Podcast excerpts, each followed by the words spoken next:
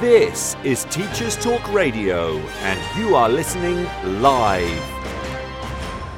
Hello and welcome to the Saturday Twilight Show on Teachers Talk Radio. I'm Graham Stanley, and on today's show, I'll be talking to a colleague of mine, Liliana Sanchez, about an exciting teacher development project in Chiapas, which involves Indigenous rural school teachers of English. I'll also be speaking about what I saw at the TESOL convention in Portland, Oregon, and about conferences in general. This is Teachers Talk Radio, and you are listening live.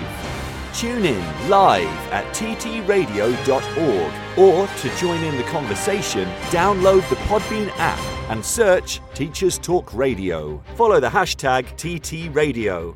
Tune in, talk it out with Teachers Talk Radio.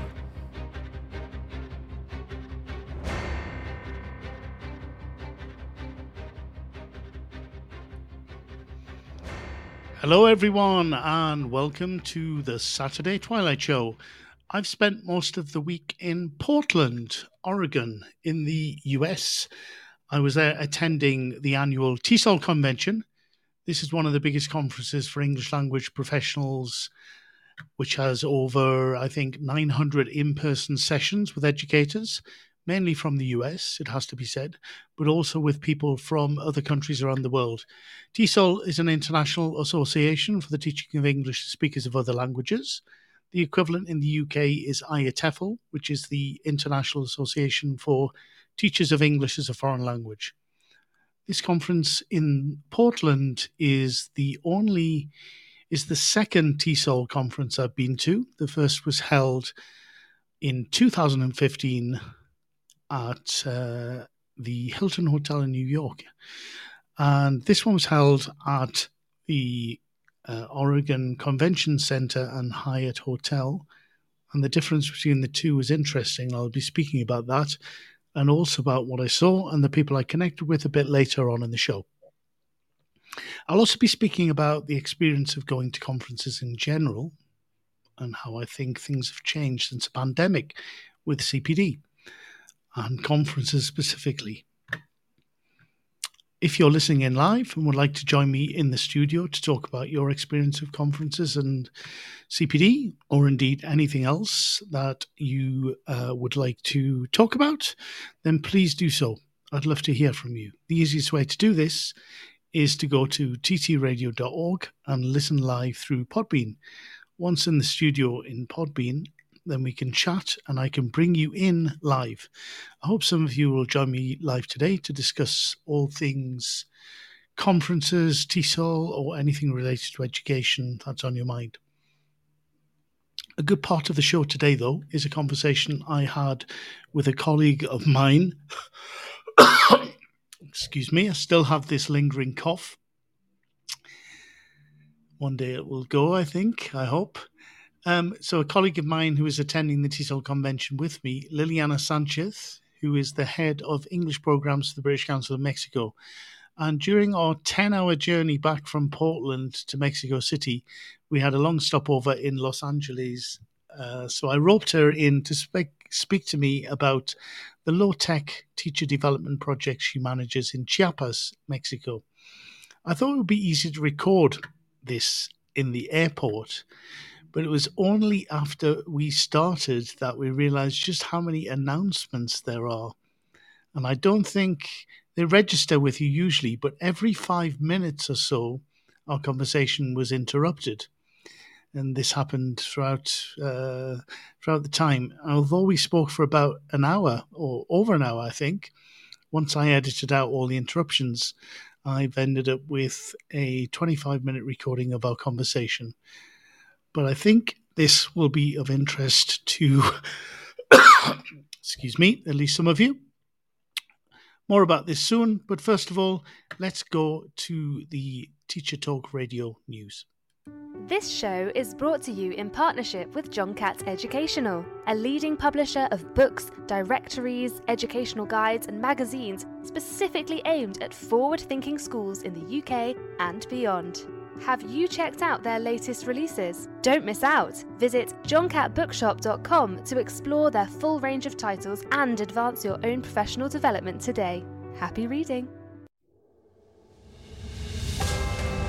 This is Teachers Talk Radio, and this is Teachers Talk Radio News.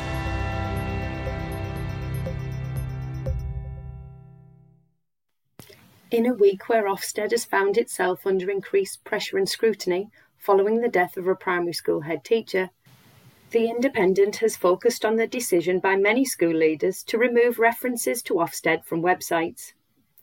The removal of logos and other references from school letterheads, websites, and other materials is being done in what many describe as solidarity with head teacher Ruth Perry. Other forms of protest against the inspectorate have included the wearing of black clothing and displaying photographs of Ms Perry in schools where inspections are taking place. Unions have also urged Ofsted to pause inspections, and the NEU handed in a petition to the Department for Education, which had 45,000 signatures, calling for an accountability system that was supportive, effective, and fair. In a statement, Amanda Spielman, HMCI, said it would be against children's best interests to pause inspection, and that inspection was important for both schools and parents. It has been further revealed by the BBC that inspectors had visited Caversham Primary School, where Miss Perry was head teacher, in 2019 as part of a pilot of the latest inspection framework and that Miss Spielman had also been present. In a newsletter written at the time, Miss Perry said she was proud of how well pupils and staff had responded to the experience and that feedback had been overwhelmingly positive. But a formal inspection in November 2022 rated Caversham Primary as inadequate as a result of failings in training, record keeping, and checks on staff. Although it did also state that children were provided with a good education and that the school was a welcoming and vibrant community. In a statement, Amanda Spielman said that the, the debate about reforming inspections to remove grades was legitimate, but any changes would need to meet the needs of parents and government. And a spokesman for the Prime Minister said, We are confident the current rating system provides the right level of transparency for parents. In Manchester, students at the city's university who have been refusing to pay their rent in protest at high costs have been removed from a university building by bailiffs. The group of rent strikers had occupied the University of Manchester's Simon Building, and videos on the BBC News website appeared to show some protesters being carried out. A spokesperson for the university said it regretted the action, but that the protest had been going on for a significant amount of time. Campaigners said the situation was disgraceful and shamed the university. Around 250 students cancelled payments in January and demanded a 30% reduction in rent, arguing they were struggling to buy food amid the cost of living crisis. A smaller group occupied the building, and it was this group who were removed by bailiffs, enforcing a court order after they had ignored multiple requests to leave. At the University of Birmingham, a recovery flat where students with different addictions can live together to help them complete their studies has been opened.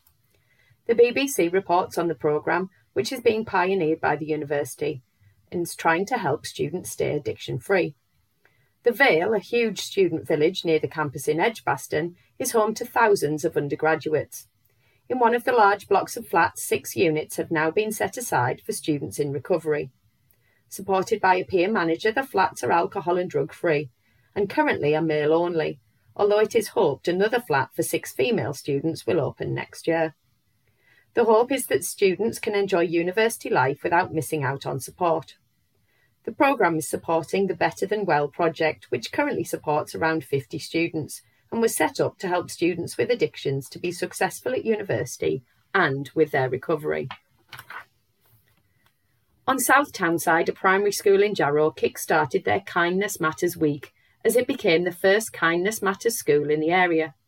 Pupils at St Joseph's Catholic Primary School and its staff were asked, What does kindness mean to you? And, in the run up to the main event, completed a 30 day Kindness Matters challenge. Kindness Matters was set up in 2012 by John McGee, known as the Kindness Coach, and it teaches kindness and well-being to school children and teachers.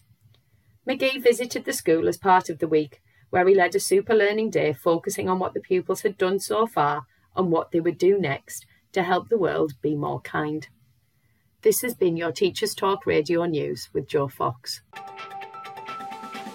This is 2 Minute Tech with Steve Woods, your tech briefing on Teachers Talk Radio. Hello, this week I've got to episode 60. What better to celebrate 60 episodes but look at what potentially happens every 60 seconds online and do it in 60 seconds. To do this, I've used the term infographic in my search. Infographics are a great way to show visually a lot of data. They're not just for IT concepts, and I'd recommend seeing if you can find any that represent your subject. The most recent infographic I found was in a blog by Stephanie Hyman called What Happens in an Internet Minute.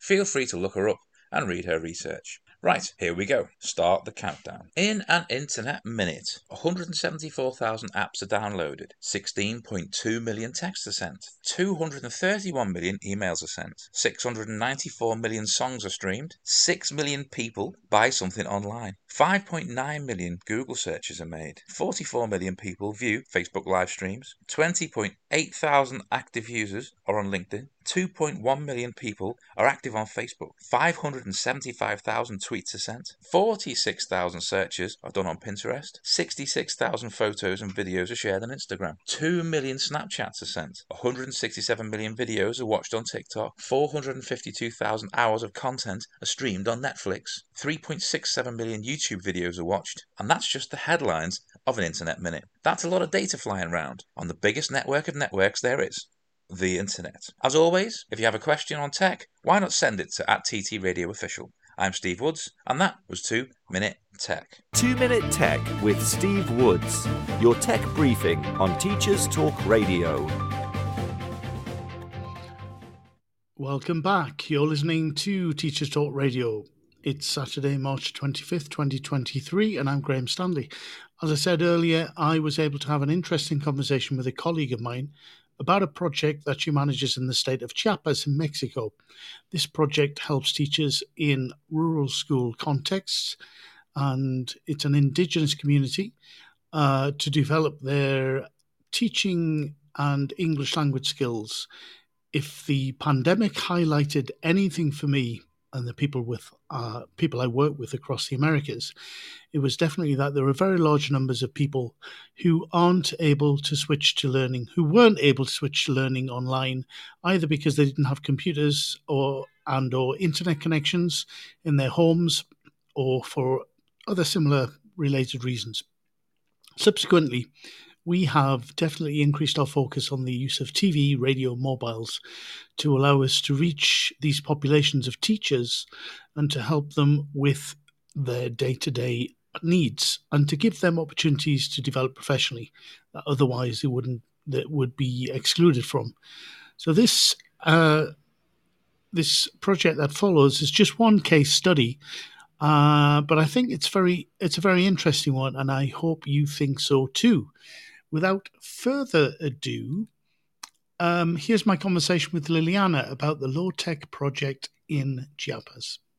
So I'm here today with Liliana Sanchez from the British Council in Mexico. And uh, Liliana, how are you? Very well, thanks, Graham. And for the benefit of the people listening, could you give us a brief introduction uh, and let everyone know about your trajectory in English language teaching? Yeah, sure. Um, I've been in ELT for over 30 years. I'm not going to reveal my age, but I started young. Um, and I've, I've, I've, had different roles in ELT. I started as a, as a language teacher in a high school and then moved to language centers, um, became a, a a director of studies for a school, then later became the academic director of um, Language Center. And I also did in my in, in my life as a teacher, I did some um, ELT consultancy for the British Council, and thanks to the British Council Mexico, I became a teacher educator. The teacher training. I'm a former Delta uh, Module 2 assessor. So, I mean, I've, I've, I've done testing in different forms, you know, research and and speaking examining. So I've wow. been out there for a while. Fantastic. And what about your current role? What is it that you do at the moment?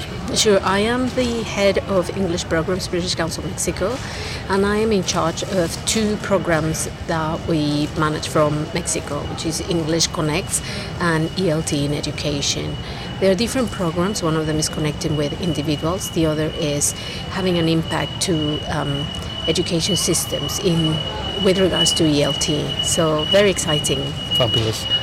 And in particular, there's one project I wanted to ask you about, which is a project based in the state of Chiapas, working with teachers of English in state schools that uses low technology to be able to help them develop as teachers. Could you tell us a little bit about the background to that? Yeah, sure. Um, that is part of our um, English in education programs. Uh, we, um, we we had this um, in-depth research carried out in 21, 22, and from there we identified that um, the state of Chiapas was one that required um, support because, I mean, we're talking about a state with a population of 5.5 million people, but one of the largest populations uh, in rural context. So once we had identified that, uh, we decided to look for an, a program that could um, help English language teachers in marginalized areas. So um, one so once we had identified the, the need that the that, that teachers in the state had, um, we, we started looking at what sort of programs we, we had run before and experiences in other countries in Latin America. Um, we learned about um, a low tech solution that had been implemented in Venezuela with good results. I mean, they were also um, piloting and moving um, uh, forward with uh, different modules that they had designed. Well, the story is that um, this program has got 10 modules focused on ELT, you know, areas like lesson planning, like uh, class management.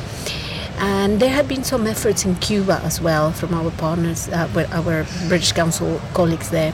So what we what we did is that we um, looked at the materials, decided that they were really appropriate to the context of Chiapas, connected with the Ministry of Education, and that was key for the project because the ministry was very interested in providing something. So the Ministry of Education was uh, very keen on finding something for uh, rural school teachers because they are usually the ones that are left out because of distance, because of reach. So when we um, uh, analyzed the material that was available in, in those two countries, uh, we started thinking of how do we how do we implement a professional develop, professional development program for uh, teachers in far out um, communities. Yeah. And then it's when we decided to focus on rural uh, English language teachers only. And the ministry again uh, was key for this. They identify over 500 teachers that we could invite to participate in this CPD program we decided that the, the module that we could start with uh, out of 10 that the program has was lesson planning and so all the pieces came together. I mean it was ideal because the ministry wanted something wanted a solution. We had one but then we had to think how do we make it accessible to teachers that are in places like san juan chamula uh, San Cristobal de las Casas. I mean, I'm talking about places far out from the main city, which is uh, Tuxtla Gutiérrez. So, just to give our listeners a, a, bit more background about the context, could you describe a little bit about where Chiapas is in relation sure. to the capital city, for example, Mexico City, and perhaps what kind of uh, what kind of place it is? Just give mm-hmm. a bit of background. Chiapas is a beautiful place. It's in the southwest of the country. Just to give listeners an idea, um, it's a almost almost two-hour flight from Mexico City. It's bordering state with Oaxaca and and um, well, it's it's it's uh, in the Pacific coast. Um, it's one of the poorest states, possibly the second poorest state in Mexico. Having said that, it's it's it's identified as classified as that because of income, but um, per capita. But it's a very rich state in terms of um, you know uh, natural resources. Mm-hmm. But the city, which is Tuxtla Gutierrez, is already. I mean, it's a city. Could you let us know what you saw in, when you went to that classroom? So yes, Graham, it was a very interesting experience. The school that we visited was in San Juan Chamula, an indigenous community in a rural context. Uh, but what was fantastic about it, it was that the class was being conducted in the foreign language, Yeah. but but Tzotzil was used as reference for children, and their textbooks were in Tzotzil. So I saw a class where a, where a teacher was using the techniques that, you know, are familiar to any ELT uh, professional. A game, tossing a ball, and, and reviewing vocabulary. But when children were um, doubtful about the meaning of a word, the teacher used Tzotzil. The teacher, the English language teacher, is fluent in. In fact, he's a local of the community. So that was a very interesting experience, just to see, not to see the language that is spoken in the country as reference for children and to convey meaning. Um, then we, we, we saw another class where um, children of between the ages of um, eight and 9 were singing along with the teacher. They were singing in the foreign language. Here, the teacher m- was not a local one, so they didn't speak Tzotzil, and so she had to use Spanish when children had doubts about meaning or to convey meaning. And this was very interesting because not every child speaks Spanish fluently, not in that context. So, um, of course, the teachers, the, both English teachers, had to be very resourceful. Uh, think carefully how they were going to convey English, uh, sorry, meaning, because it's not as in any other context where you think, oh, let's use a dictionary and let's just tell them exactly what it means. Here, apart from not just the words in Tzotzil, is the concepts. Concepts in an indigenous community are very, not necessarily very different, but are different to what happens in urban cities. So um, it was a, a fantastic experience, and we feel very happy that teachers are benefiting from the training because after the observation of their classes, th- there was an opportunity to speak to them, and both of them spoke very, um, you know, highly of, of the program of the way it's being delivered because I haven't mentioned how it's being delivered. Our um, professional development program, which we have called Low Tech, and I'm not sure that's the right name for it, but it was our pilot. Um, it's about to finish. It's finishing next week and we will be able to collect data and, and understand exactly what impact we cause. But observing classes and talking to the teachers there in the community of San, San Juan Chamula was clear for us that we have achieved something incredible because the teachers spoke about having reinforced uh, their strategies to organize and sequence a lesson as part of lesson planning. But the other thing they said is now they have got this interest in creating a community. They said they want to exchange ideas because they feel they are quite apart from each other. You know, I mean, one rural community is possibly five hours far from the other, um, and there's no like uh, easy transportation. So, because we have managed to connect teachers via an app on mobile phones and used um, um, use a, a, a telephone uh, service that has got coverage across the state. We are connecting rural teachers in Chiapas with teacher educators um, from other parts of the world, most of them from uh, Latin America. So, Liliana, m- most of those teacher educators are from uh, all in different parts of the world. Are they most from mostly from the UK?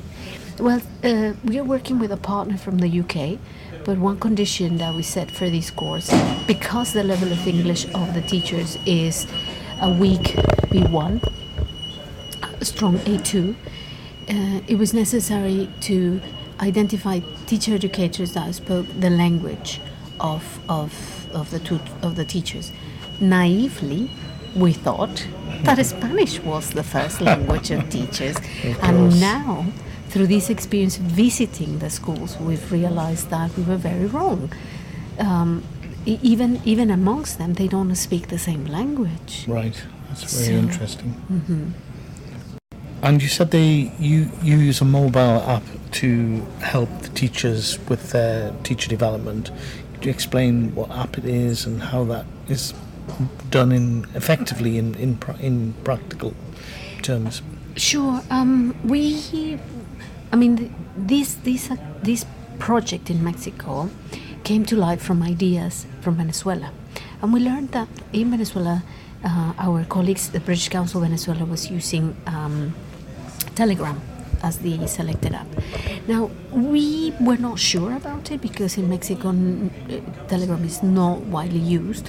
So we thought, uh, let's go for WhatsApp. It's um, common for most most people and certainly for teachers, because during pandemic, that was the way teachers communicated with the students and mm-hmm. deliver classes remotely, as as it was possible at the time. So we yeah. thought WhatsApp can work, but then we realized that the, obviously speaking to our colleagues in Venezuela, but also designing the program, we realized that WhatsApp doesn't have the functionality that Telegram has, which is um, being able to hold a call with more than 20 people. You can mm-hmm. actually have it with over 100 people, wow. and it will it will hold, you know. But also um, sharing screens. Um, for PowerPoint presentations, you cannot do that with WhatsApp. But with Telegram, you can. And so we procure a partner in the UK that is very familiar with the app and can actually, I mean, um, this group has got a dashboard for the Telegram app so that they can um, disseminate materials and they can also organize the groups. Uh, and so it was it was important to learn about this app. Um, I personally had never used it. I mean, many of, of us at the office knew about it but opted for WhatsApp. But now that I've learned about the different functionalities of these of Telegram, um, we are very happy, and we are actually thinking of um, delivering a second module or creating a community of practice amongst mm-hmm. these teachers using the app. So I imagine these teachers haven't done much, if any, continuing professional development before, and I also imagine from what you said that the unexpected development here is this idea of uh, they found they benefit Im- immensely from being in touch with each other. Is that the case? Oh, definitely. That's that's what that's the feedback we got when we when we visited them in their schools. Um, one of them mentioned not only professional development but language development. So both uh, professional and language development, because um, one of them commented that interacting with other teachers whose level of language proficiency was, in his opinion, better than his, had helped him, um, you know, um, learn some words, learn some expressions. What we realized is that that was only the verbal interaction, and it was just the, you know, interaction during the, the, the, delivery of the session. So what we think is that we really need to create a community or help them because we cannot organize a community of practice for them. It has to be something generated by them. But now that we have identified their interests, we, we need to, to understand how we help them come together as a group because we're talking about a very large group in the end, Graham, from 500 teachers, over 500 teachers um, in rural context, we were able to reach about 350, and um, and they are together in this professional development. Of course, they are in small groups, so it will be interest, very interesting to get the larger group and those interested to keep on uh, and carry on the conversation of their own professional development and you know the discovery of ways of improving their um, language proficiency as well. So I think, I mean, it's very early days. We we need to. Uh, uh, see the results of the program and also analyze the exit surveys. But I am sure that um, the majority will identify with the need of something else, of more conversations, of learning from each other. And just a, a, question that's come to my mind um, while you were talking there is how did the how initially did the teachers respond to this idea of them doing continuing professional development in this way? Um, especially as I imagine that it wasn't familiar they weren't familiar with this type of training. Oh yeah, we, we had our concerns. So what we did in this pilot program is that we did a face-to-face induction session, and we're doing an ending session, a close of, of course session, face-to-face, to be able to get their impressions and obviously their exit surveys. But when it was introduced, to, not only to the teachers, the participants, but to the Ministry of Education, everybody was quite pleased with the fact that we had found a solution to give access to people who otherwise would not be interested because you know normally CPD or any any professional development in in Mexico, especially in the states like Chiapas, with so many rural communities and areas, uh, is provided in the main city of the state, and these teachers have to not only walk. I mean, the, the, they take different ways of transportation, including walking for hours, to get to the city. Mm. Uh, so when we when we said that we could reach them where they are, they were very pleased. They were very happy. I mean, it was quite positive. The response was quite positive. Remember, I didn't mention this, but this was voluntary voluntary uh, registration and participation. Yeah. So 350 teachers said yes, we'll do this because they, they didn't have to disturb their everyday life and activities. They connect once a week mm-hmm. and they do uh, work previous to the, to the session and post session. And the Ministry of Education is happy to um, engage in another module, which is during the visit to Chiapas, we had the opportunity to speak to them, and they want to incorporate teachers from middle school to the program. And and yes go for another another module. So that speaks tons about the result. We haven't finished and people are very happy i'm speaking to the teachers and when we um, you know hinted at the possibility of, of, of continuing with this they said they would enroll they were happy to go for another module that's great and with a bit of luck i think some of the other teachers who decided, of the 500, decided originally not to join, maybe they'll be tempted when they uh, talk to their colleagues, etc., perhaps. Oh, no, definitely. The coordinator of the English language program in the state, the program is called PRONI, uh, Programa Nacional de Inglés.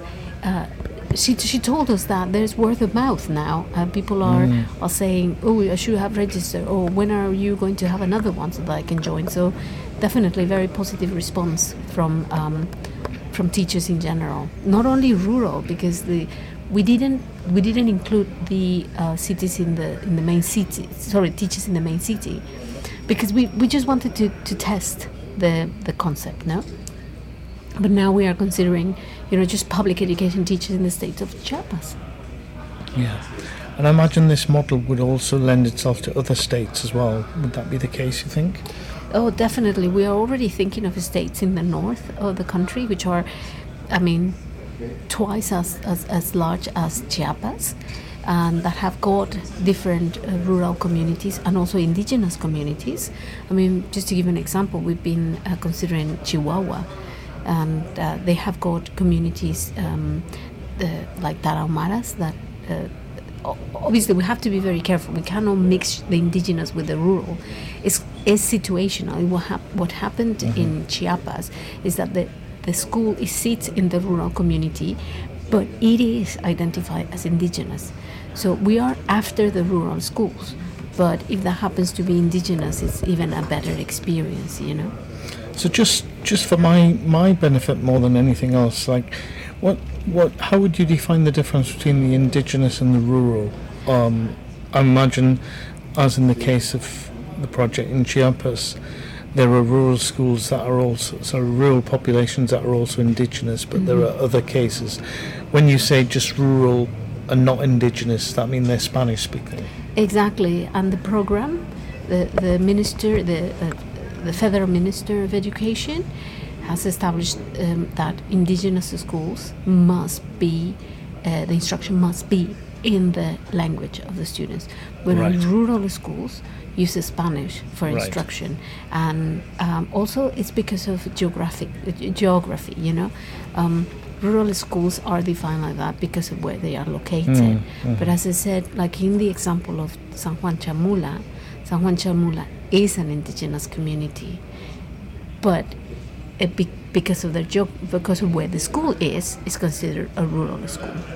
So, I mean, it, it will be very interesting after this first experience to analyze really um, the impact and the decision made by the minister when the, the, they put out the call for teachers because we didn't turn anybody down. So um, and we won't do that. We, if, if there are indigenous um, uh, school teachers joining us that's even better but we really need to understand their context more so the, um, the homework and task for us now is um, profiling in much more detail those teachers. We did quite, a, we collected a lot of data prior to the course because we wanted to have a, a very robust baseline to analyze the impact. But I think there were things that we took for granted, and now we have to look at them with, um, you know, more uh, um, analytical eye. What kind of things did you take for granted? Do you think that you should have sort of thought, um, I, I, explored a bit yeah, more about? that the language of the the, the first The language, language, of yeah. the teachers because as i said uh, we went to this school where one of the teachers did not speak the language of the community tzotzil whereas Mm. the other uh, ha- has tzotzil as his first language so he's trilingual you Mhm. know so um, whereas the other teacher in the same school is only bilingual. And looking at the classes i mean they, they were both very successful very well managed. But looking at how one teacher resorted to the language of the learner while the other teacher used spanish as a resource um, it, it has implications. And the students, presumably, they're, they're learning additionally to English, they're learning Spanish as a second language. Exactly. So English is a third language, Right. and those were the things that we took for granted. We just assumed that everybody in the context of rural school was May I have your learning. attention, please? Lufthansa's coming, page.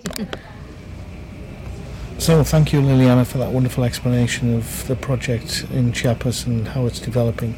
What kind of hopes do you have for the future there? Well, um, the more people engage with marginalized or rural communities. I mean, we have to be careful with the terms, you know, marg- Mhm. marginalized and rural. It's just make professional development accessible for all.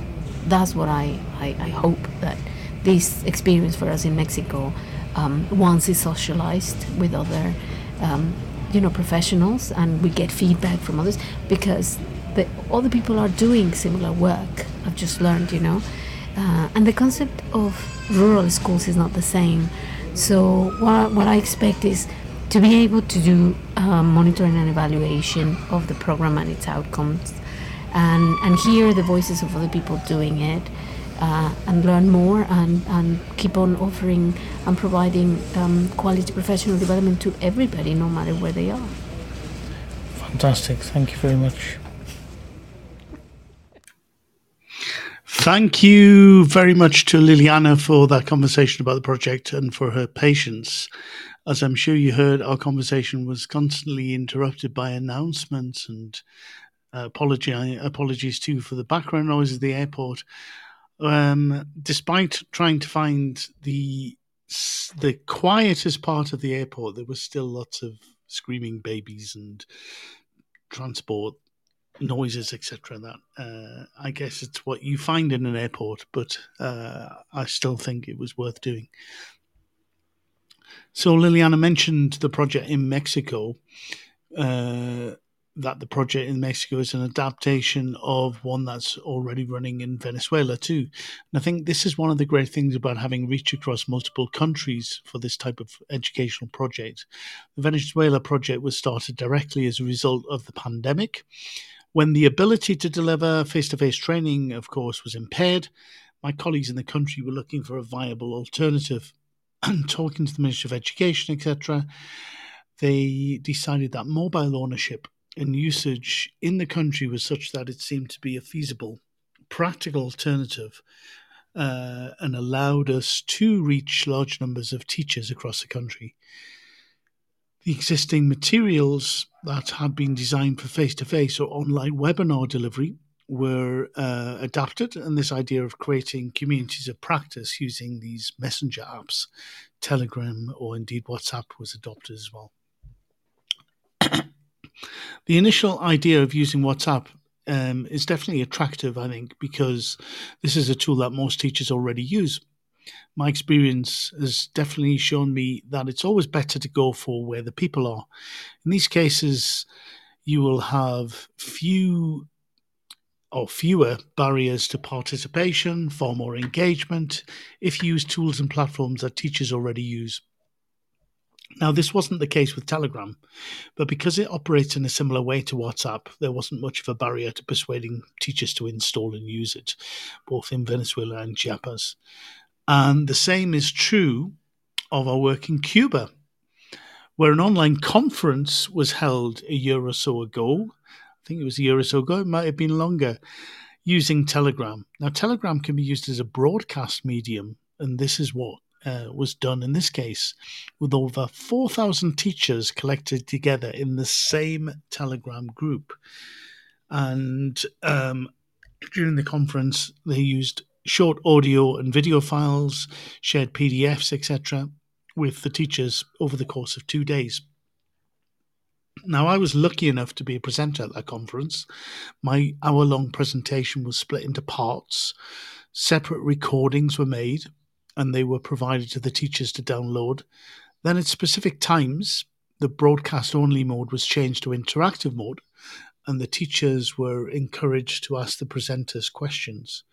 As you can imagine, there was a flurry of activity, which was a little overwhelming at first, but I did manage to get in some answers to the questions, or at least some of the questions asked by the uh, audience.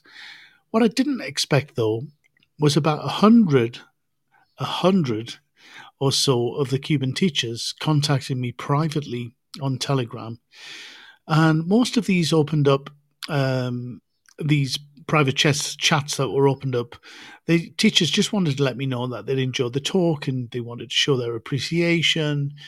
But there were others who shared with me details of their context and um, also how they had been innovating with um, with technology in the classroom because I was talking about that, of course. Surprise, surprise. And others ended up asking more practical questions about implementation of some of the things I actually presented or how it might work in their context. And we had a bit of a discussion about that. It was fascinating. And for a week or so after my talk, I continued to receive messages from teachers, which was uh, was unexpected but but very welcome. It's a very different type of conference indeed.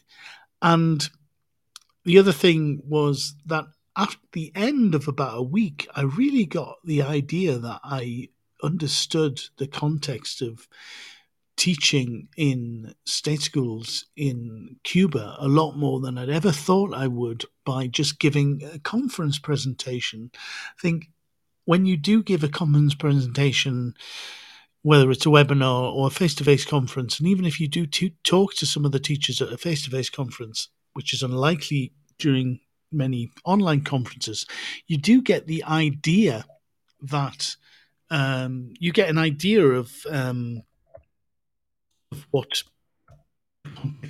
or what their preoccupations are, etc. Um, especially if you manage to talk to some of them afterwards. But this Telegram conference was it really made me feel that I understood a lot more than than usual after a conference, the context of the teachers, uh, the teaching context, which was fascinating. So, anyway, as I said, this was a very different type of conference, which um, brings me on to the conference I've just been to, um, which was the TESOL conference in Portland. And Excuse me. And what can I say about that? Well, I'm going to talk a little bit about um, about that conference. And conference and conventions in general, uh, especially where they're organised for teachers.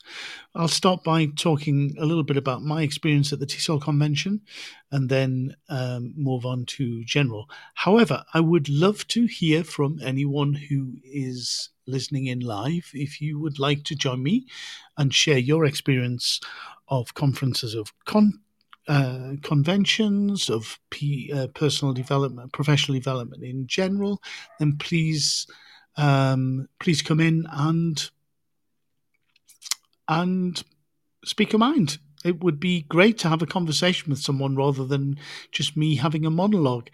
But I am prepared just to witter on uh, if nobody joins me. But I'm sure that the uh, potential and existing listeners would love love to hear more of a conversation. But um, here we go.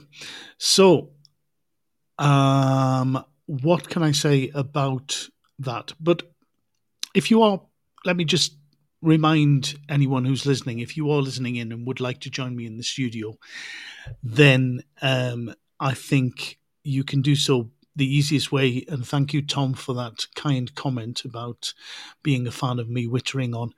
Um, I think you can go to ttradio.org, which will allow you to come into the studio in Podbean, and then you can let me know in the chat that you'd like to join me in the conversation, which would be most welcome. So while I'm waiting, hopefully for people to um, to join me, let me turn to my experience of the TESOL convention that was held in Portland and Oregon in the US, which came to an end yesterday. Although, excuse me, that's just the face to face part. Interestingly enough, TESOL are responding to the demand for online events by holding a second part, an extension of their face to face conference at the beginning of April, which I'm very much looking forward to. And just before I move on to what I saw and, uh, and, and everything about that, I think um, I'd like to just share what Kathryn Taylor is saying in the chat, which is I wish getting out to conferences was easier it's challenging during the working week during term time. Yeah, Kathryn, I think that's definitely true. And I think it's interesting to hear from teachers what works for them. So I know that online conferences, workshops, etc., that became a lot more popular during the uh, pandemic because people got used to it because it was often the only way that teachers could do continuing professional development. Um, however, and I'll definitely talk a little bit about that, and I'd love to hear from from you, Kathryn, or anyone else in the, listening in live about this. So, what what's the best way of doing conferences? What's the best way of doing professional development? The benefit, of course, of doing it online is certainly that um, it doesn't require travel. It doesn't require you to actually um, take time out from your working week, as Kathryn said, to be able to, especially during term time, to be able to uh, to attend, etc. And Kathryn, if you'd like to call in, let me know, please. I'd love to speak to you more about this. Um, but one thing I think is really interesting, and uh, about the online conferences as well is that you can actually record them. So, online conferences, face to face conferences, what's the difference? What do you prefer? Come and speak to me. Um,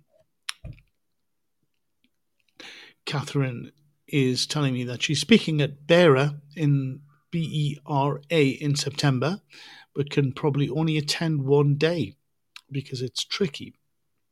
Yeah, definitely.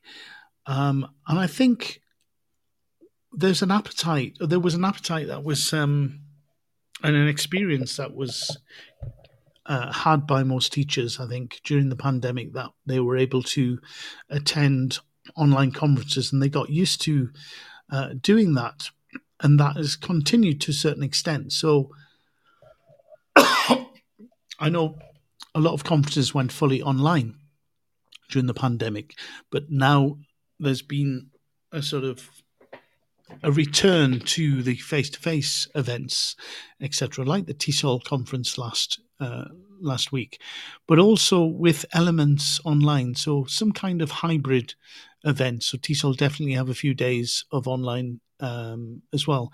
The IATEFL conference, however, which was held fully online during the pandemic, has gone to being fully face to face face now that the pandemic is inverted commas over. But with events held online during the year, which they did, um, they did do anyway.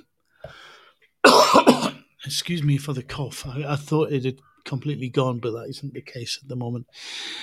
And there's another couple of conferences that I'm very much aware of and participate in. BRAZ-TESOL, the big teaching of English conference that is held in Brazil, was held every two years, not every year.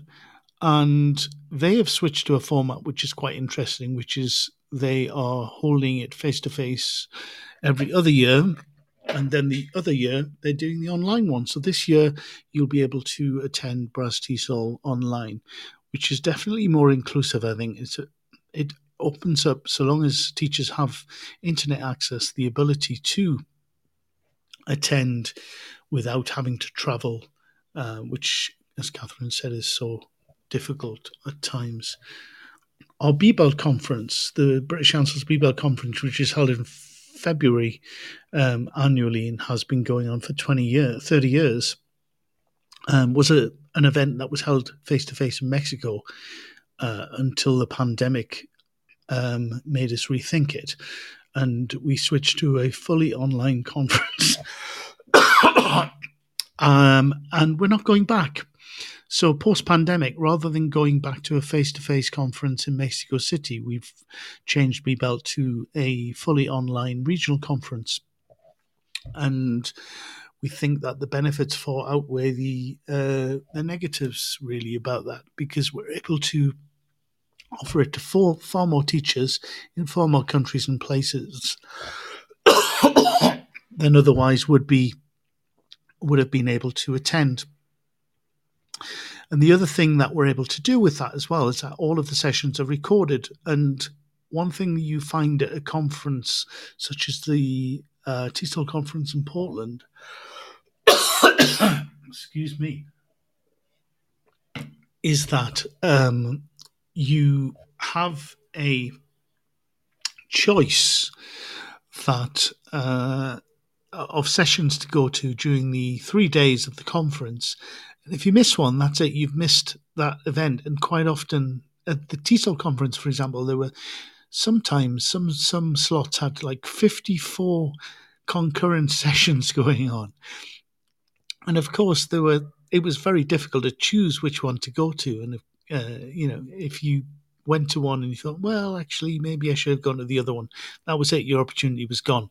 Whereas, at least with conferences that are online and recorded, you have the um, ability with BBEL, for example, to to um, go back and watch the recordings. So we make the recordings for that conference, for example, open to all attendees for a month which I think is wonderful.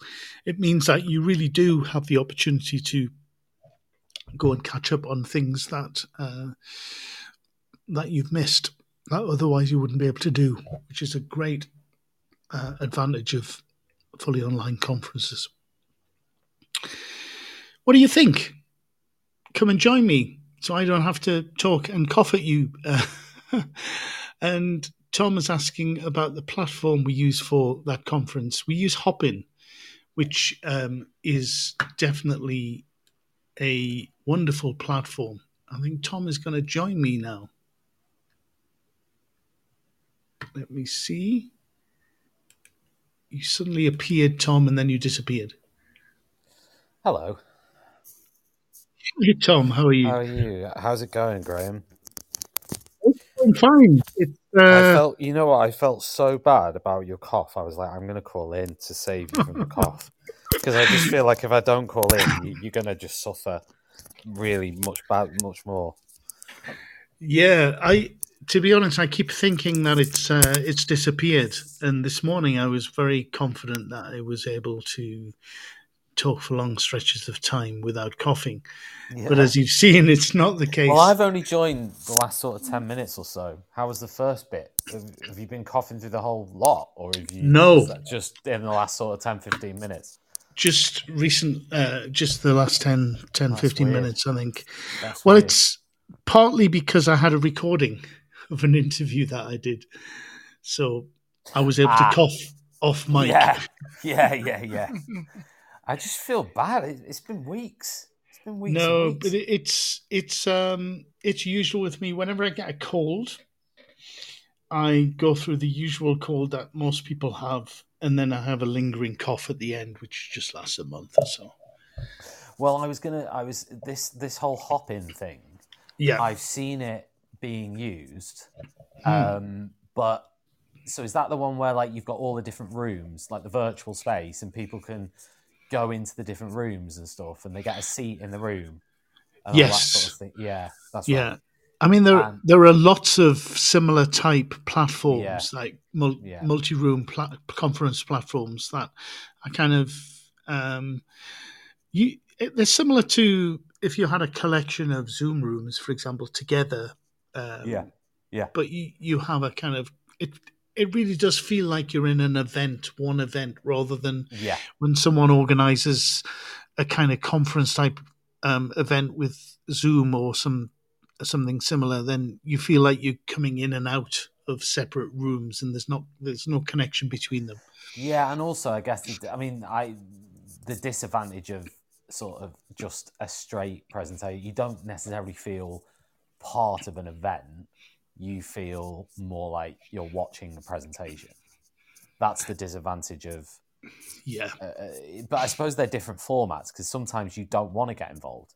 Sometimes you just Yeah. want to watch a presentation. Do you know what I mean? yeah, You don't. You don't want to have to network or do anything online. You just want to sit there and, and sort of watch, and that's it. yeah. I mean, I think that's one of the one of the disadvantages of the the online. It's very difficult to to get the kind of thing you get at an online at a face to face event where you Mm.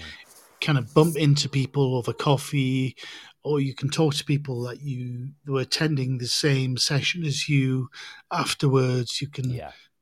socialize and stuff. to a to a certain extent, we try to to kind of add that into events. I saw. I don't know if you've heard about a, if you know of a band called the Unthanks from my part of the no. world. No. They're like a folk band, and they Yeah. have these singing weekends every Yeah. year. And during the pandemic, they organised them online.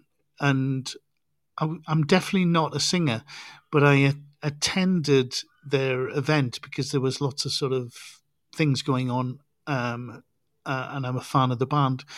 And they had four rooms. It was held in Hopin, and they had four open Yeah. rooms that people could just drop into at any time for any reason. And you could just drop into one of those rooms and just observe if you wanted to, or you could actually um, speak to people, either you know randomly or arrange to meet people and just Yeah. speak. And that was fascinating. So we adopted that for our conference, and it was limited. It had limited ex- success, I think, but it was certainly an interesting thing to play with. Yeah. Yeah, I mean, I've I've sort of experimented with now. Oh God, I can't remember what it was called now. Oh, Wonder. Is it Wonder.me? Um, Oh, that rings a bell. Yeah. yeah, like I've used that um, for a couple of different things, and that's quite that's similar to what you're. Like you move yourself towards someone else, and then it opens up a chat with that person, and you can have up to like six people in your sort of bubble, and then Okay. it opens up it opens up a video call with those six people, and then you can move out of that whenever you want into another bubble, and so on. And there's different rooms. Um, so yeah, I do like that concept, but that relies on people taking action themselves. Yeah. That's the li- that's the limitation of it. Is someone could enter it and then be like, either I don't understand the technology, so therefore I'm just going to give up, or Right. they can be like, I'm too nervous and anxious to actually open a conversation up with someone I don't know, or that or that you know is requesting a conversation with me at, at random. Um, so that it can sort of fall apart a little bit, I think, with that, unless it's Yeah. it's, it's really well planned and really well thought out. Um, Yeah. I think it's easy to say, "Oh yeah, we've got this virtual space for networking," but then it just doesn't work unless you actually direct people. Sometimes, um, you know, Yeah. there'll, there'll be people who are super confident, but a lot of people aren't. So yeah, it's something about doing that kind of thing online that you feel that there's m- that idea of it, it's a bit like you know coming in and joining me as a, a guest on on the show. There's sort of a feeling Yeah. that there's more. It's more daunting than uh, coming up to someone just chatting uh, at a conference. I guess it feels like you're on a stage if you do that. Yeah, that's the thing, um, and I guess it's it's it's weird in the sense that it's virtual, so you can get out of it whenever you want, but but you still sort of feel like you're on the spot a little bit. So I, Sure. don't, I don't know, it's interesting. Um, but anyway, I thought I'd just share that with you and try to save you from from collapsing uh, in, in the next few minutes. Thank you very much. All right, Graham, I'll leave you to it, mate. But Okay, um, thanks, Tom. Please, please get better. We we need. You. Oh yes, I'm I'm sick of this now. I think uh, it's the last stage. So Can't you get some um, antibiotics or something? Uh, yeah, I've I've I've got I've been that? taking stuff, but I I know what happens from experience. It's just Yeah. uh, fortunately this is the first time in about four years that I've had this type of cold Yeah. cough. Yeah, yeah. Oh, awful. Anyway, take care. All right. And, uh, yeah, speak soon. Cheers, Graham. Thank you. Bye. Thanks, Tom. Bye. So, if anyone else is listening in would like to join me um, to talk about this or anything else that's on your mind, please do so. Um, back to uh, my experience at the conference, the convention, TESOL convention in Portland. I think one of the thing about face-to-face conferences that I, it was the first one I've been to for since before the pandemic, actually. So it, it, it was very noticeable that it was it's all re, it- it's very interesting and engaging to be able to meet teachers in person and it's that social aspect that was as i was speaking a little bit to tom about that you can't really replicate online um, that um, is beneficial. You can't really go out for a coffee or or or when you bump into people you know or meet new people that networking aspect is very difficult to do um, despite trying to do it in different ways, I think you can't replicate what you get in a face to face conference at all. So I had, I think, also the benefit of being able to speak at length with my colleague Liliana about the projects in Mexico she's involved in, which was very beneficial to me. And then also, I think, going out to dinner with colleagues from other parts of the organization, we spoke about things, shared stories and information that otherwise I think we'd never um, we'd never do. And you know, we socialized, got to know each other better, and all agreed. I think that this was the kind of conversation that was missing in our usual day to day work as well. So that was a, a highlight for me as well. I think quite often it's the things around the conference that are so important. Now, famously, I don't know if you've heard this before, but the educator Michael Fullan, the international expert on education leadership and managing change, he said the following um, back in 1991 about conferences and professional development uh, when it comes to teachers doing doing it. Nothing has promised so much and has been so frustratingly wasteful as thousands of workshops and conferences that led to no significant change in practice when teachers returned to the classrooms. What do you think of that? I don't particularly agree with him, but I definitely think that anyone organizing or attending a conference needs to keep in mind this kind of thing. I think you need to be critical and uh, and try to understand whether it's actually really worthwhile doing it. Um, I think I've benefited a lot from going to conferences. And funnily enough, I have to say, I first saw Michael Fullan in person at a conference. So uh, it wasn't a teachers' conference in, as such, but there were definitely teachers there. So I think it's quite ironic that that quote uh, is attributed to him. He has, Michael Fullan, a lot of other interesting quotations.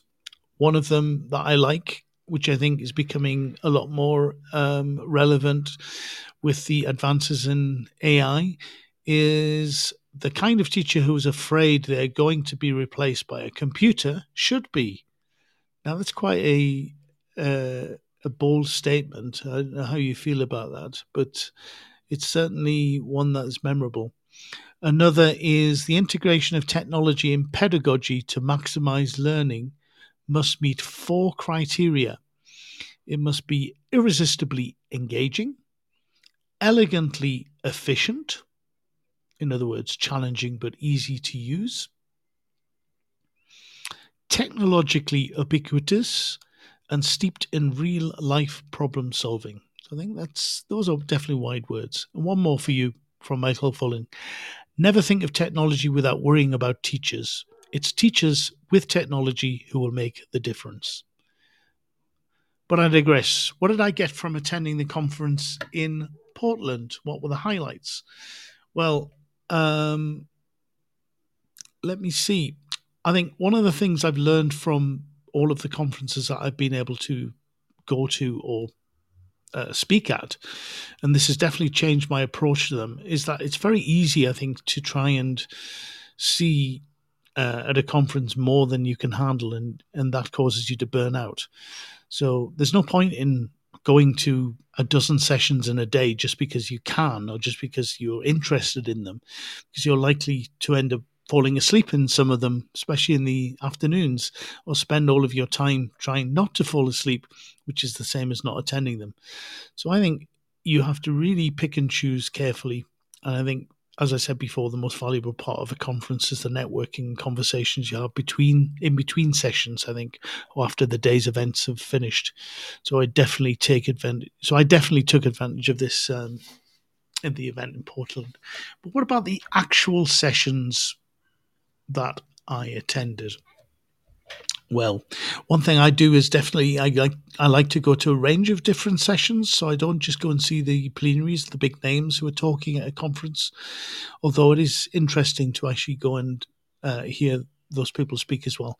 I really like to go to individual to see sessions by individual teachers who have obviously made a big effort to share what they're doing so that other teachers may benefit from it and I went to a few of those at the TESOL conference. One of the sessions I went to with my colleague Liliana was by a teacher called Christina Danilova, who's um, connected to the US Embassy in Turkmenistan. And she talked about task, a task based approach to implementation in low resource contexts via Skype. Now, both me and Liliana, of course, were intrigued we're, we were interested, we're very interested. I think at the whole conference, we, we looked at anybody who was trying to implement low tech solutions for teacher development or teaching. We're intrigued why, uh, why uh, Christina was using Skype, especially when tools such as WhatsApp and Telegram, that for us seem to be both more popular and which offer better experience and more resources for teaching as well as teacher development. Uh, why she was using that. And we asked we asked her that as well after during, in the middle of the presentation when it, when it came up. And she explained that in her context, Skype was one of the few tech tools actually available in the country. So, with Telegram, WhatsApp, Zoom, and many others not allowed by the government, and it was for this reason that it was being used.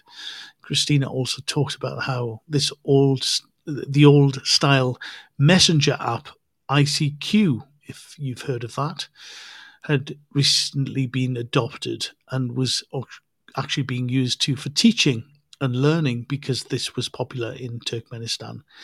Now, given I used to use ICQ back when I didn't even have a mobile, and I wasn't aware that it even existed anymore, I found this fascinating. And I think it, the lesson here for me, it just is that it just goes to show that our assumptions about things how about how things should be done and what people are actually doing around the world varies so much from place to place. So I found Christina's talk fascinating and um, a really surprise beneficial thing for uh, for me to attend at the conference. And I was impressed, I think, by the activity she showed and by the innovative nature of the work that the students are producing, which included some short videos. So, despite using TikTok, these teenagers, for example, that uh, that were in these videos that produced these videos, they had amazing production values um, that you know obviously TikTok is not available for them, but they're obviously aware of it. I think, um, or, or there's a desire to make these short sort of story type videos. So they had amazing production video uh, values and storylines that were all done by the students themselves. I'm not sure how much involvement the teachers had in in helping with the storylines or correcting the English. But I have to say that the stories and the production values were far better than some of the acting of the students. But of course, that's to be expected. what I think is definitely important, uh, which was definitely shown, is that the English of the students was actually very good. And uh, they're clearly learning and practicing the language, which is uh, in an exciting and engaging way, which is the main reason for the, all of this, of course. So, what else did I see? Well, I saw the there was a presidential panel on the first day, which was all about um, inspiring the future of research in English language teaching. And a lot of it, it was a number of past presidents or current president, the current president as well of TESOL. So we had someone called Joyce Kling um, from Sweden, uh, or from Lund University in Sweden, and Jun Liu who's president of an organization called TIRF, which is all about um, inspiring research in English language teaching. Then we had past presidents and moderators, uh, David Nunan, who um, is very well known in the English language teaching world and is also a past president, Peter de Costa, um, Shondel Nero, and um, Özgehan Uştuk and they were talking mainly about the debate. It was a debate about the divide between teaching and research, and um, how they're often divorced, and how it shouldn't be that way.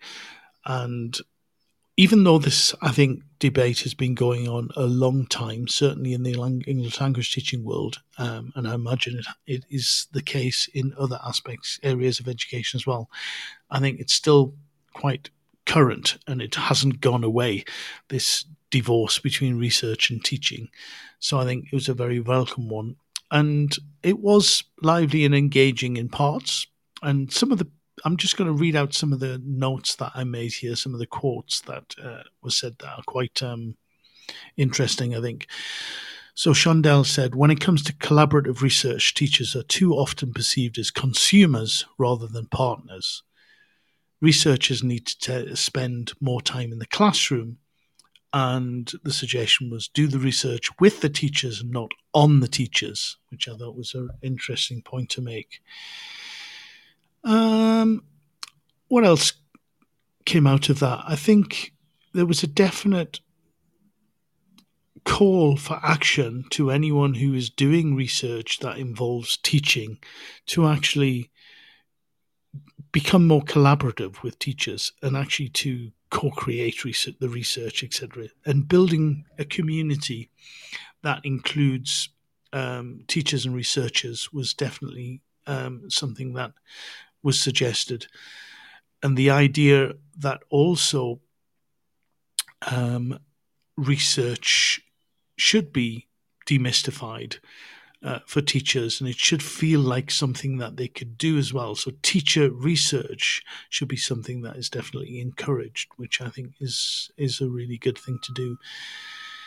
And it can be done really. Research with a you know without a capital R can be done by any teacher who is curious about learning and trying to understand how to teach better.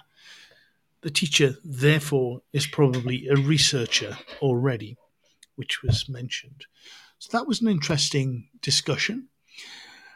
Colleagues of mine presented on the future of English, which I think I'm really looking forward to reading the book that they've been putting together. This is um, research that is being undertaken by colleagues at the British Council um, and includes opinions and views of educators and policymakers around the world. It's a book that's going to be freely down, uh, free to anyone to download, and it should be available in April. So that's quite an exciting thing. I think it's going to open up a lot of um, interesting areas for for people to to research about. I think, um, and we'll also be looking at some of the predictions that were made I don't know how many years ago by a researcher called David Graddol that actually produced the first version of this book, um, and to see what has been um, adopted and what he got wrong, really, from his predictions.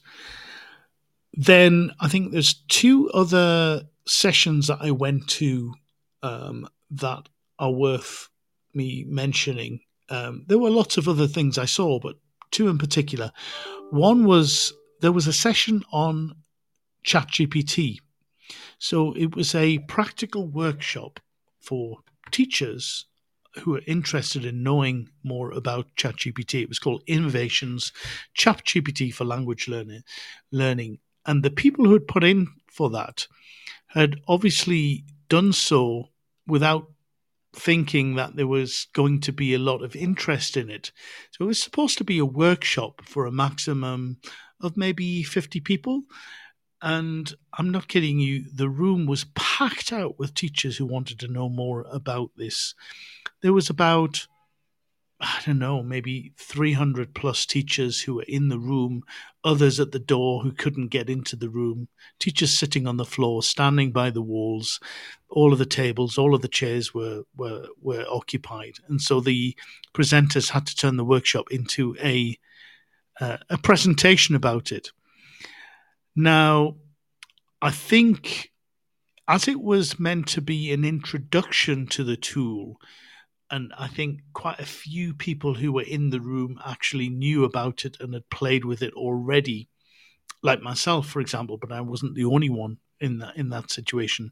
It wasn't as interesting for me than it might have been if it had gone into uh, other aspects of it that uh, rather than you know what it is and how it can basically be used by English teachers for uh, for their lessons and how other things such as you know how you can detect if it's being used if you want to find out if teach uh, students are using it etc so it wasn't as interesting as it could have been for me but it certainly was well attended and it seemed to go down very very well with those people who had never heard of it or who had vaguely heard of it but they'd never used it before.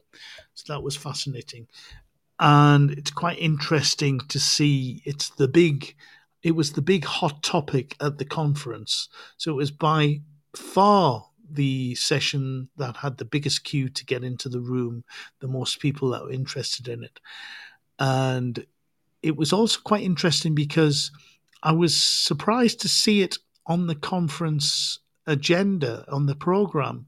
Because normally these conferences you have to put in for your your proposal way in advance of the actual conference being organized. I know for the IATEFL conference it's almost a year before uh, the conference actually starts that you have to put in your proposal and so the IATEFL conference, which is taking place very shortly in April in Harrogate in the UK, won't have anything in the program about ChatGPT. So although there is a massive demand from teachers, for teachers, by teachers, for workshops and talks about it, there'll be nothing on the program. So all of this will happen um, after and in between in the coffee breaks and informal conversations. And I'm sure there'll be a buzz eh, with anybody who's particularly interested in in language learning, language teaching, and technology um, there. I'm sure some presenters will manage to crowbar it in, even though it isn't in their titles or descriptions, because that's just the way uh, that's just what happens. But it made me think that conferences should definitely allow for more of a dynamic content, um, especially in these cases when things do change quite quickly and interest in something become very uh, apparent. I remember it happened when Twitter first appeared. So I um, put in a talk again at an IATEFL conference uh, to speak about Twitter. Um, and I know two other people at the IATEFL conference when Twitter first appeared had uh, put in talks as well. And we were put in very, very small rooms because the conference organizers did not have a clue that Twitter had suddenly exploded and was being used by educators all around the world, and it was that popular. So they were all surprised when our rooms were completely packed out with people uh, like the ChatGPT talk, sitting on the floor, standing at the walls, peering over shoulders at the door, and they couldn't get in. And that happened with each of the three sessions on Twitter, and uh, it's quite funny. I think the year after that happened, the conference organizers put anyone who talked about Twitter in massive rooms and were probably surprised when they didn't have as many people uh, in attendance because by then, a year after it, people had pretty much knew what it was and was were actually using it. So I think it's quite an interesting thing. Now, what else? Um, one more thing. Oh, here comes Kathryn. Kathryn, uh, I think you've asked to be a speaker, so I'm going to bring you in. That's great. Hello. Are you there, Kathryn? Hello, can you hear me? Hello. Hello. Yes, I can. Thank Hi. you for joining me. yes, sorry, I was listening earlier and I was in the middle of cooking the tea and I couldn't phone, but I sure. did want to phone in um, Great. it's so interesting. Um, yeah, I just I was listening with great interest to your comments, uh, your your um, Michael Fullan quotes, who oh yeah, know, big fan. Um, but uh, his idea that you know I, I imagine it's part of a larger thing that he's written and there's yeah, context surrounding it, it, but yeah. you know some of my work that i've done on on cpd and the uptake of it in schools yeah. you know these I like to make a distinction between professional development activities and the professional learning that follows, which is the you know right. the activity that you go to that inspires you, and then later on, the embedding it into practice and sustaining it, which is more like the learning part where your beliefs and your practices have changed. And um, you know, going back into schools, you can be revitalized and so inspired by what you see, but unfortunately the structures of, of many schools when you get back in it's really hard to sort of change your practices and and sort of propagate it out to your colleagues and things like that. So i mean i don't really know what my point is but it's it's just really complex um to to sort of go to these things yeah. and, and imagine that it would kind of be airdropped into a school um with even by the people who've been really inspired by who they meet and what they see yeah i think i i completely agree with you kathryn i think it's one thing to actually go to a talk and be inspired by it, and then another thing to actually try and put into practice, given the restrictions at schools or in uh, whatever subject you're teaching, etc. Definitely agree with that. I think also, um, I think a lot of a lot of it is it's very difficult for you to evaluate after, during or after a conference just how what you got from being there mm-hmm. um, in very you know practical terms a lot of it is just having that spark of interest of being reignited of your enthusiasm Absolutely. for teaching just to see other teachers and see what they're doing it might not be that you actually want to adopt anything you saw in a particular session but it was like that session I saw about Skype. I'm not. I wouldn't think about going back to using Skype again, but just seeing that flexibility um, that the Christina, that teacher, uh, had done with her learners, and the passion she's obviously inspired in mm. in the learners there. That's that's the inspiration I think I got from that. Yeah, I think it's so important. Um, you know, a second point that you made a little while ago about teacher researchers, I think to connect the world of, um, you know, research in a digestible and practical way for teachers who are, let's face it, up against the daily grind, very pressurized, very stressed, very time poor. Um, you know, sometimes people yeah. feel that they don't have the time to stop and look up even to find out what is out there or to consider changing something about their practice. And I'm very research engaged. I absolutely love mm, it.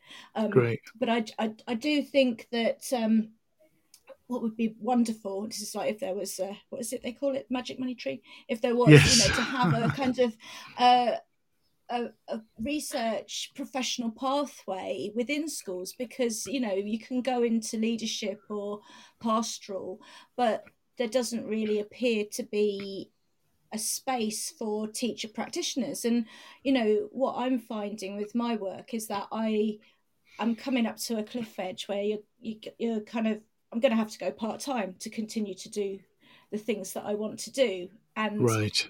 it and then, and then the, the sort of the, the narrative that you get on places like like twitter is you know these consultants who haven't been in a classroom for 15 years or, or telling me what to do and all the rest of it. And there's that resistance is very yeah. them and us kind of dichotomy. I think it's it's created by the conditions where teachers are obliged to leave their jobs to engage in research and it just seems utterly absurd that the system pushes those who are keenest in research perhaps out of the classroom um, so I feel like I've just phoned in with two grumbles. Really, they're not you, but no, but it made me think. They're two very relevant grumbles, and I think more than grumbles, they're you know they're things that I think you're not the only teacher who thinks that, and it, it is.